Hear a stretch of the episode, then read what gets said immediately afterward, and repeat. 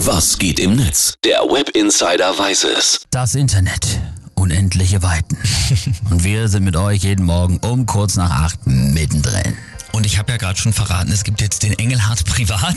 Ich war am Wochenende auf dem Geburtstag meiner Omi.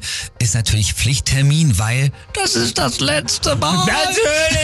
Das kennen wir ja auch alle, ne? Ist so, oder? Oh. Und äh, dann wurde auch noch später von meiner Oma meine Hand wie zerquetscht, als sie mich nochmal ganz nah rangezogen hat und gesagt hat, weißt du auch, ich bete jeden Abend für dich.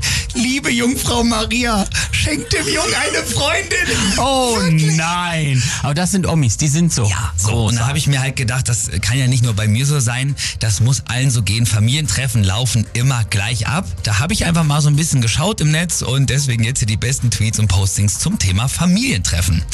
Mauri schreibt zum Beispiel, Familientreffen oder auch, niemand verlässt den Tisch, bevor nicht jeder 14 Liter Kaffee und zwei ganze Kuchen zu sich genommen hat. Absolut. Yep. Und Emma schreibt, ich bin ja übrigens nur queer und vegan, damit es beim Familienessen auch immer noch genügend Gesprächsthemen gibt. Klassiker auch. Ja, äh, meine Ex war ja auch Vegetarierin Mhm. und äh, dann gab's immer irgendwas, äh, Kartoffel, ganz gerne im äh, Kartoffelgratin oder Kartoffelsalat und da war dann immer Speck drin. Und ich so, Oma, ist doch Vegetarier. Ja, aber das ist ja nur für den Geschmack. Sehr gut.